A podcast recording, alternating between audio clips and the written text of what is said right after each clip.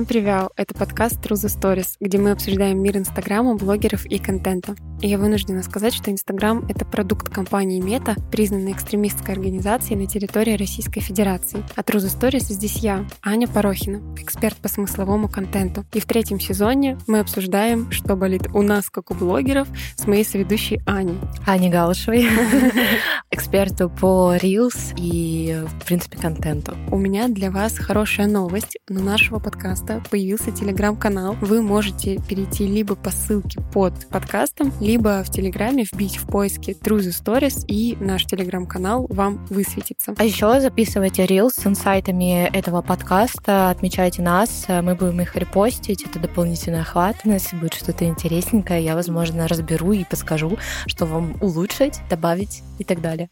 Ань, я сегодня хочу обсудить такую немножечко взрослую тему, потому что у меня в этом году случилось такое осознание, что мой блог — это, походу, как бизнес настоящий, потому что до этого... Только случилось. Да. Я вообще могу рассказать свою историю. У меня же как получилось? Я начала вести Инстаграм именно с той точки зрения, что я человек, который любит внимание. То есть я там с 4 лет на сцене, мне вот эти все аплодисменты, большие залы, не знаю, какие-то конкурсы, награды. Именно вот со сценой у меня просто вот связана вообще очень огромная часть моей жизни. И получается, когда я приехала в большой город из маленького поселка, а в большом городе я никому не нужна, а в поселке я была как бы вроде бы звездой, которую все знают. И получается, что моей сценой стал Инстаграм, потому что он тогда как раз-таки начал набирать обороты. Я такая: о, блогеры, там, аудитория. Но, естественно, это я сейчас так говорю, да, как-то все раскладывая по полочкам. Тогда я этого именно осознанно не понимала. И у меня внутренняя мотивация, внутренний огонек вести Инстаграм — это именно внимание, да, и только потом уже, когда там в 18-19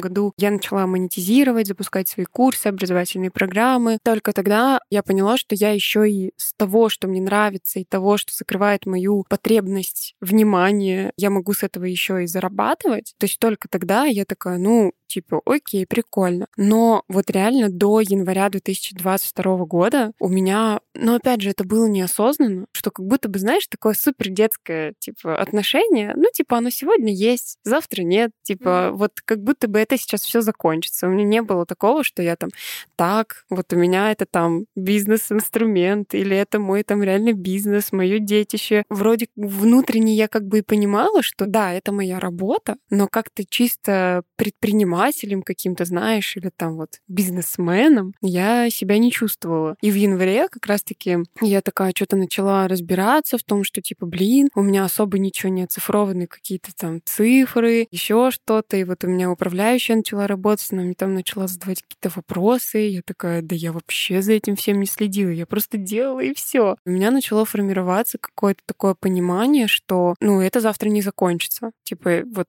я этим занимаюсь, и это, походу, что это предпринимательство. Конечно.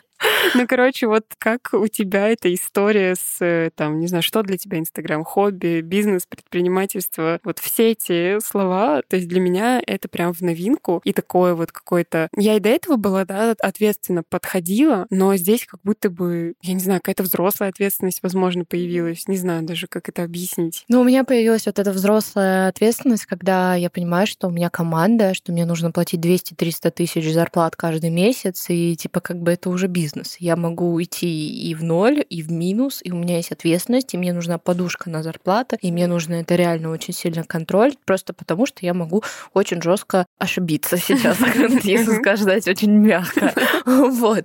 А вообще у меня это что-то между хобби и бизнесом, то есть у меня то включается хобби, то включается бизнес. То есть у меня не было такого, что я там хочу сцену и так далее, но я, в принципе, хочу просто быть вот какой-то а-ля там звездой, не звездой, какого-то признания. То есть у меня вот эта потребность.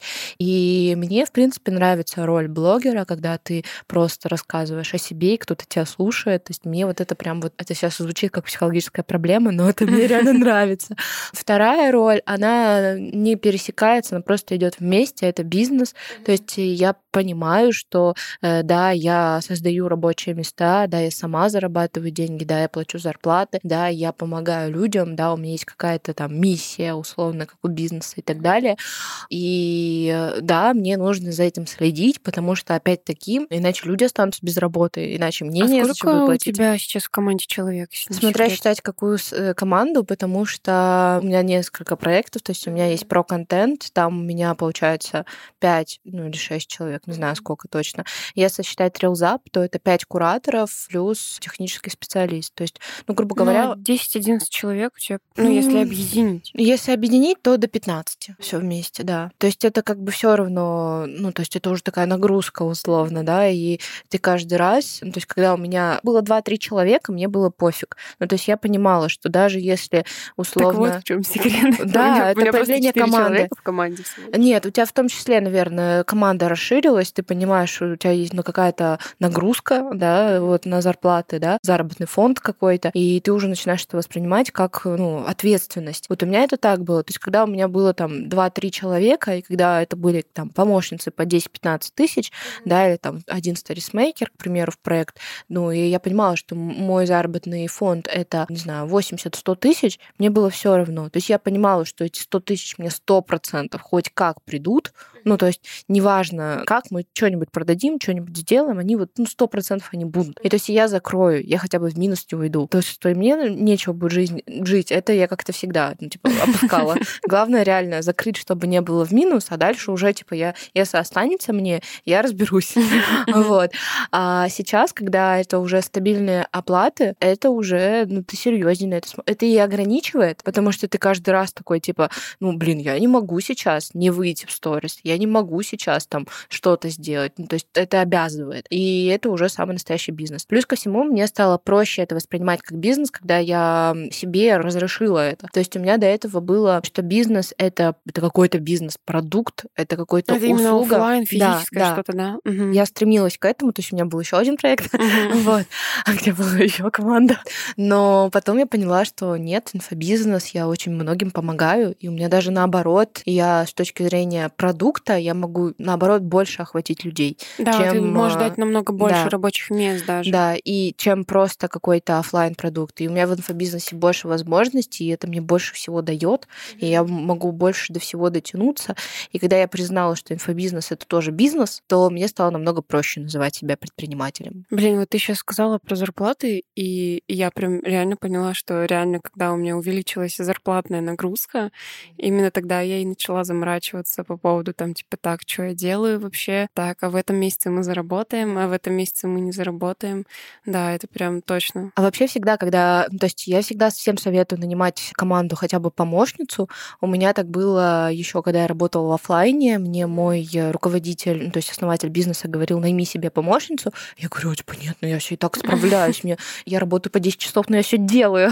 Но потом мы наняли в итоге мне помощницу, и мой мозг стал просто в принципе работать по-другому, просто потому что мне всегда нужно было ее чем-то занять. И то есть ты всегда, ну типа, ты не откладываешь на потом, а тебе нужно наоборот что-то придумать, чтобы она сейчас сделала. И то есть у меня с командой как раз-таки так. То есть если я нанимаю человека, вот, например, сейчас я ищу методолога, и то есть я понимаю, что если я беру прям в команду на постоянку методолога... Ты и на RealZap хочешь методолога? И на RealZap, и на ProContent, на комьюнити. И плюс у нас от RealZap еще есть комьюнити, и плюс я, типа, понимаю, что я еще могу потом что-то делать, условно, да, те же самые тренинги какие-нибудь проводить, встречи, игры, там, квесты и так далее, да, и я понимаю, что, опять-таки, мой мозг начинает работать, типа, что еще этому методологу дать? То есть не просто так же я зарплату плачу, да. Мне понравилось две фразы в эту тему. Во-первых, ни один бизнес не вырос из позиции «я сама». Типа, знаешь, когда ты такой: да не, да я сама, да я сама, да я сам. Ну, типа, никто не сделает лучше, чем я. Ну, как бы, давайте, камон. Ну, типа, вам все равно рано или поздно понадобятся люди, потому что вы один не справитесь совсем абсолютно. А второй момент, что там, допустим, если я работаю одна, у меня в сутках 24 часа. Если мы работаем там втроем, у нас уже 72, грубо говоря, потому что естественно, у каждого по 24, и с каждым новым человеком ты как бы увеличиваешь эффективность. Но это, конечно, больше мы сейчас уже в команду уходим, и тут тоже, наверное, отдельный там разговор про это, можно там провести целый подкаст, вот, потому что, ну, допустим, там вот у меня один там способ найма сотрудников, я знаю, что есть там другие с другим подходом, поэтому, ну, тут, конечно, такой, да, реальная тема, которая можно разговаривать вечно. Но у меня, на самом деле, я говорю, какие-то моменты, вот то, что ты сейчас сказала, что там нужно кого-то нанять, да, для того, чтобы высвободить свое время, и это про масштабирование. У меня так получилось как раз-таки с наймом управляющей. У нас вообще очень интересная история получилась. Это мой прошлый таргетолог Маша. Я говорю, типа, Маш, мне нужно, чтобы ты подсобрала мне команду, потому что, ну, типа, я каждому раздаю задачи сама, и где-то я могу проебаться сильно, и, типа, кто-то что-то не выполнит, или, допустим, у меня нет времени сесть, чтобы расписать здесь сейчас, типа, что у нас вообще по проектам. Мне нужно, чтобы ты, типа, просто вот все там проекты раздала задачи и все прочее. И, блин, когда оказывается, вот мне казалось, что я делегировать уже ничего не могу. Но мы на планерках встречаемся, и Маша такая, так, нужна рассылка в Телеграм-канал, Аня, у нас куратор тоже Аня, она такая, Аня, напишешь, а я в это время сижу уже себе в заметке, типа, рассылка. И такая, ой, рассылку не надо делать мне. Потом там снова напиши вот этому, там, типа, там, не знаю, Оля, сможешь делать? Я такая, ой, это мне тоже, оказывается, не надо делать. То есть я на себя, оказывается, так много брала, и когда они с меня как-то больше операционки высвободили, я такая, типа, вау, у меня теперь есть время, знаешь, там, на углубление контента тоже, там, возможно, на работу с методологом. И это, конечно, ну, то есть рост именно руководителя, да, когда ты уже растешь и масштабируешь себя, грубо говоря, это вообще супер вау. И мне кажется, что как раз-таки почему сейчас, да, я так еще тоже остановилась на команде и сказала тебе о том, что можем дать мы даже больше мест, потому что, ну, типа, Инстаграм, по моему мнению, не знаю, как ты сейчас скажешь, подтвердишь или опровергнешь, что это прям, типа, супер бизнес-инструмент. Ну, мне кажется, что это настолько заезженная фраза, и здесь, ну, типа, где как. Ну, то есть, условно, ну, там можно построить бизнес, да, это очень хороший инструмент, но, ну, типа, мне кажется, что он не всем подходит. Нет, я имею в виду нас вообще, в принципе, то есть, если брать нас, всем, не всем, там уже понятное дело. Это то же самое, что, допустим, если мы говорим про магазины, да, у них маркетплейсы, к примеру, да, вот у них маркетплейс, у них Валберис какой-нибудь, а у нас Инстаграм, да. Да, да, я согласна. Я вот недавно смотрела интервью с главным редактором Vogue, и она тоже говорит то, что, типа, блин, то, что Инсту заблокировали, ну, и несмотря на то, что сейчас там с VPN можно сидеть,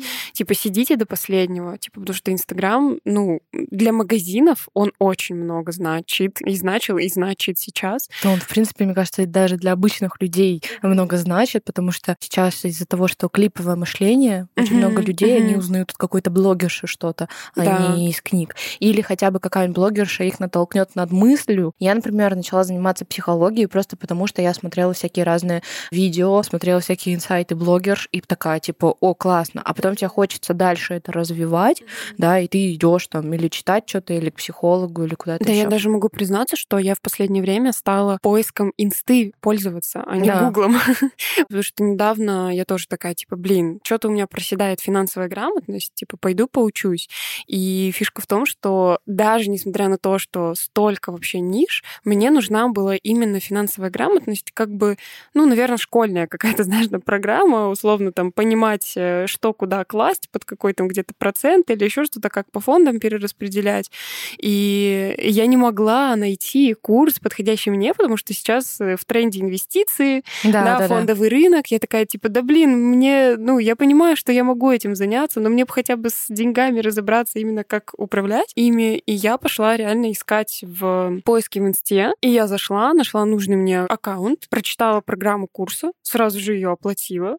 Ну, то есть, прикинь, как там я, да, просто какой-то рандомный вообще пользователь принесла чьему-то бизнесу, там, да, не знаю, 20 тысяч рублей вот просто в моменте. И, ну, я просто недавно, вот мы тоже с тобой разговаривали, что я даже начала у многих спрашивать, типа, кто сколько зарабатывает там вне инсты, и в особенности, если у кого-то бизнесы, то есть для меня сейчас Инстаграм, это чуть ли, я такая, типа, блин, офигеть, это, ну, по крайней мере, для меня, да, то есть я и могу могу лицом, грубо говоря, там, продавать и заниматься своим любимым делом, и еще с этого как бы деньги зарабатывать. То есть это как-то все в одном, но с другой стороны, из-за того, что это все одно сливается в единый твой аккаунт, где у тебя и жизнь, и работа, и все прочее, становится как будто бы сложно разделить, где ты, где работа, где вообще что, хобби у меня это или бизнес. Да. Это именно сложно. Поэтому, да, я и решила с тобой поговорить на эту тему. Ну, я могу сказать все то же самое. То есть у меня вообще, в принципе, все сливается в Инстаграм, да, за счет того, что, если говорить про заработок, то есть там и курсы, там и клуб, там и мне присылают очень много сотрудничеств, к примеру, да. Там мне, например, в Телеграме я продаю рекламу, это тоже заработок. Там мне предлагают и как спикер выходить, то есть это тоже заработок для меня, да. То есть у меня сколько способов, 5-7, наверное, заработка в Инстаграм сейчас, то есть помимо курсов. И как бы я просто помню вот момент, когда я продала рекламу в Телеграме, а у меня реклама в Телеграме стоит 10 тысяч. И то есть я помню, я продала 4 места, 40 тысяч, и я такая, в смысле? Я ничего даже не сделала. Ну, то есть, ну, как бы для меня это было, что, ну, типа, курс, к примеру, да, ты создаешь консультацию, ты проводишь, а тут ты просто продал, и все. И ты такой, в смысле? И все. Вот, я даже до сих пор этому удивляюсь. Поэтому, да, на Инстаграме очень много сильно завязано, и правильно говорят и психологи, и все, что из-за этого очень много всяких загонов, из-за этого очень много всяких самозванцев, там, не знаю, еще кого-то, просто потому, что у тебя все сводится к одному, и у тебя все смешивается. То есть, условно, когда, опять-таки, я тоже говорю с людьми не из Инстаграма, да, а просто с предпринимателями, у них как будто другое вообще мышление. У них абсолютно другое, они просто мыслят реально иначе. Да, и это, с одной стороны, хорошо, просто потому, что мне кажется, как будто они здоровые просто на самом деле. А, кстати, я тоже слышала такую фразу, это, возможно, не по теме сейчас, но что здоровый человек не будет рассказывать о себе миру. Вот. Ну, типа, я тут то-то сделал, я так вот живу и так далее. Давай вернемся к предпринимательству. Да, давай. Я у тебя еще хотела спросить, вот ты сейчас начала говорить о том, что все сводится к Инстаграму. Вот как у тебя вообще, да, если у нас сейчас все сводится в одну точку, и если вдруг там что-то пойдет не так, и Инстаграм, вообще вот все, Инстаграм исчезнет. Думала ли ты такую мысль, и чем бы ты там занималась, может быть, да, и ну, насколько ты переживаешь за это? Я не переживаю за это вообще. Ну, то есть у меня мой личный бренд лично строится на омниканальности. Я про это еще говорила в первый раз, когда я пришла к тебе на Reels. То есть многоканальность, есть омниканальность. По сути, это одно и то же, когда ты мелькаешь везде. То есть, условно, у меня есть Telegram, у меня есть ВК сейчас. Сейчас ВК я развиваю. У меня есть клуб, у которого отдельный свой там бренд, условно, да. Меня зовут как спикера, и я учусь на курсе ведущих. Вот сейчас я веду подкаст. То есть меня видно и слышно из всех щелей. Вот. И то есть, если сейчас убрать Инстаграм, окей, убирайте. Ну, то есть я не растеряюсь. То есть у меня это, в принципе, мне интересно даже не сам Инстаграм, а, в принципе, вот быть вот в этих всех щелях. И плюс я сейчас еще, кстати, хочу YouTube вести. То есть, ну, как бы у меня очень большой спектр, и это не потому, что так надо, а просто я такую выбрала стратегию, мне в ней комфортно. Плюс ко всему, когда вот началась эта штука 24 февраля, я сначала, вот когда была блокировка Инстаграм и так далее, у меня изначально не было какой-то сильной там тревоги, потому что я понимала, что я могу Инстаграм заменить на что-то другое, а потом я посмотрела интервью Юлии Меньшиковой, по-моему, да, это телеведущая, актриса, и она сказала, ну, то есть я сравнивала это время, и очень многие сравнивали это время с 90-ми, и я боялась, что будет прям вот какой-то голод и так далее. Вот сейчас уже мне пофиг, но тогда вот у меня был какой-то вот прям загон. И я смотрю это интервью, и она говорит, что она в 90-е стала телеведущей, и что, насколько я это вот приняла к себе, да, сделала как позитивную установку, заменяющее что-то, да, что наоборот, когда людям плохо, они идут на кого-то смотреть. И я такая, да, типа, даже если сейчас будет хуже 90-х, я блогер, ну, типа, мне все равно будут что-то присылать, мне все равно я буду что-то... Людям же нужна опора всегда. Да, и я это сделала просто, что я как современная СМИ, современная ведущая, современный лидер мнений, и мне в этом стало комфортно. Ну, то есть я понимаю, что даже если будет какой-то вот прям лютый апокалипсис, апокалипсис, да, то есть я смогу быть полезна. Просто потому, что у нас экономика внимания, и это внимание у меня есть, и я умею им управлять. И то есть мой бизнес с этим связан, и я этим теперь горжусь. И даже я говорю, что в моменты вот лютого апокалипсиса я понимаю, что со мной будет все хорошо. Это, ну, типа, я на правильном пути. То есть, опять-таки, я сравниваю предыдущий опыт. То есть раньше это были телеведущие, которые в 90-х, они выросли, сейчас они как-то медийные, да. Сейчас, возможно, это реально блогеры. Блин, ты так говорила, аж я такая, да, у меня так же, бизнес, да. Я тоже как телеведущая. Но у меня, на самом деле, я могу тоже поделиться своей историей. У меня сначала, вот в первый, может быть, ну, максимум день, наверное, и то не весь день, типа, знаешь, опромелькивали мысли, что, типа, блин, я так занишевалась, типа, на сторис, и это так узко. А потом, когда там что-то с Инстаграмом началось, у меня там еще было 3 недели выходных от Инсты, типа, я уходила отдыхать, пошла, типа, в ВК что-то пописать, пошла в телегу, и такая, блин, да я... У меня есть навык создавать контент.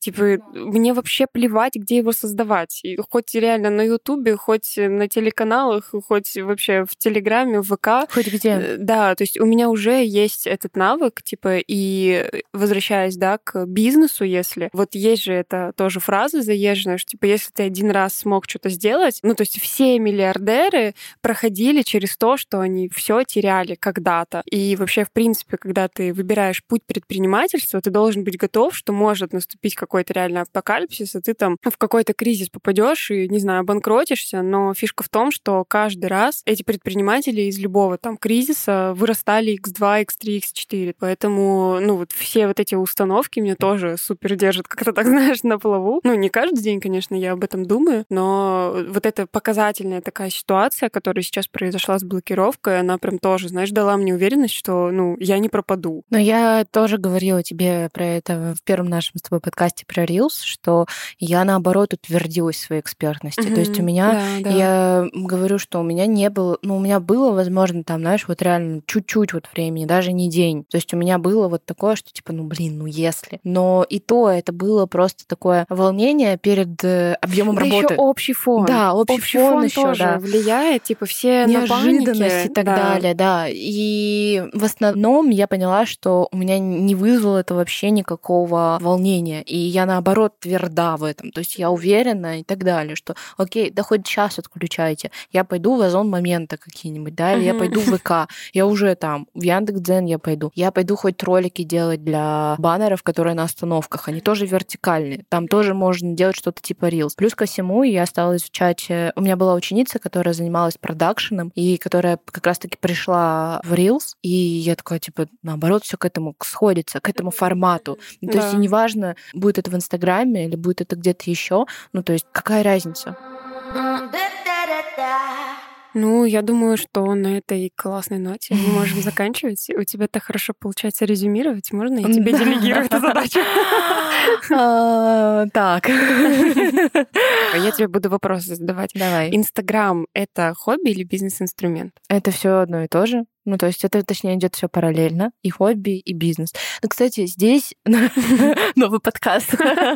Здесь, смотря кто как к этому относится. То есть я видела бизнес-подходы, когда чисто люди заходят, и они используют лайфстайл-контент именно как для подключения охватов. У меня, к примеру, это лайфстайл-контент, но с бизнесом... Но все равно это же тоже трафик, типа, и это тоже... ну, влияет на бизнес. Да, да, да. Угу. Но а кто-то просто использует как хобби. То есть есть же лайфстайл-блогеры, которые вот вообще ничего не ведут, не монетизируют. Как ты считаешь, когда появляется ощущение бизнеса? Когда появляется команда и какая-то уже ответственность, обязательства. Не только за себя, да? Да, да.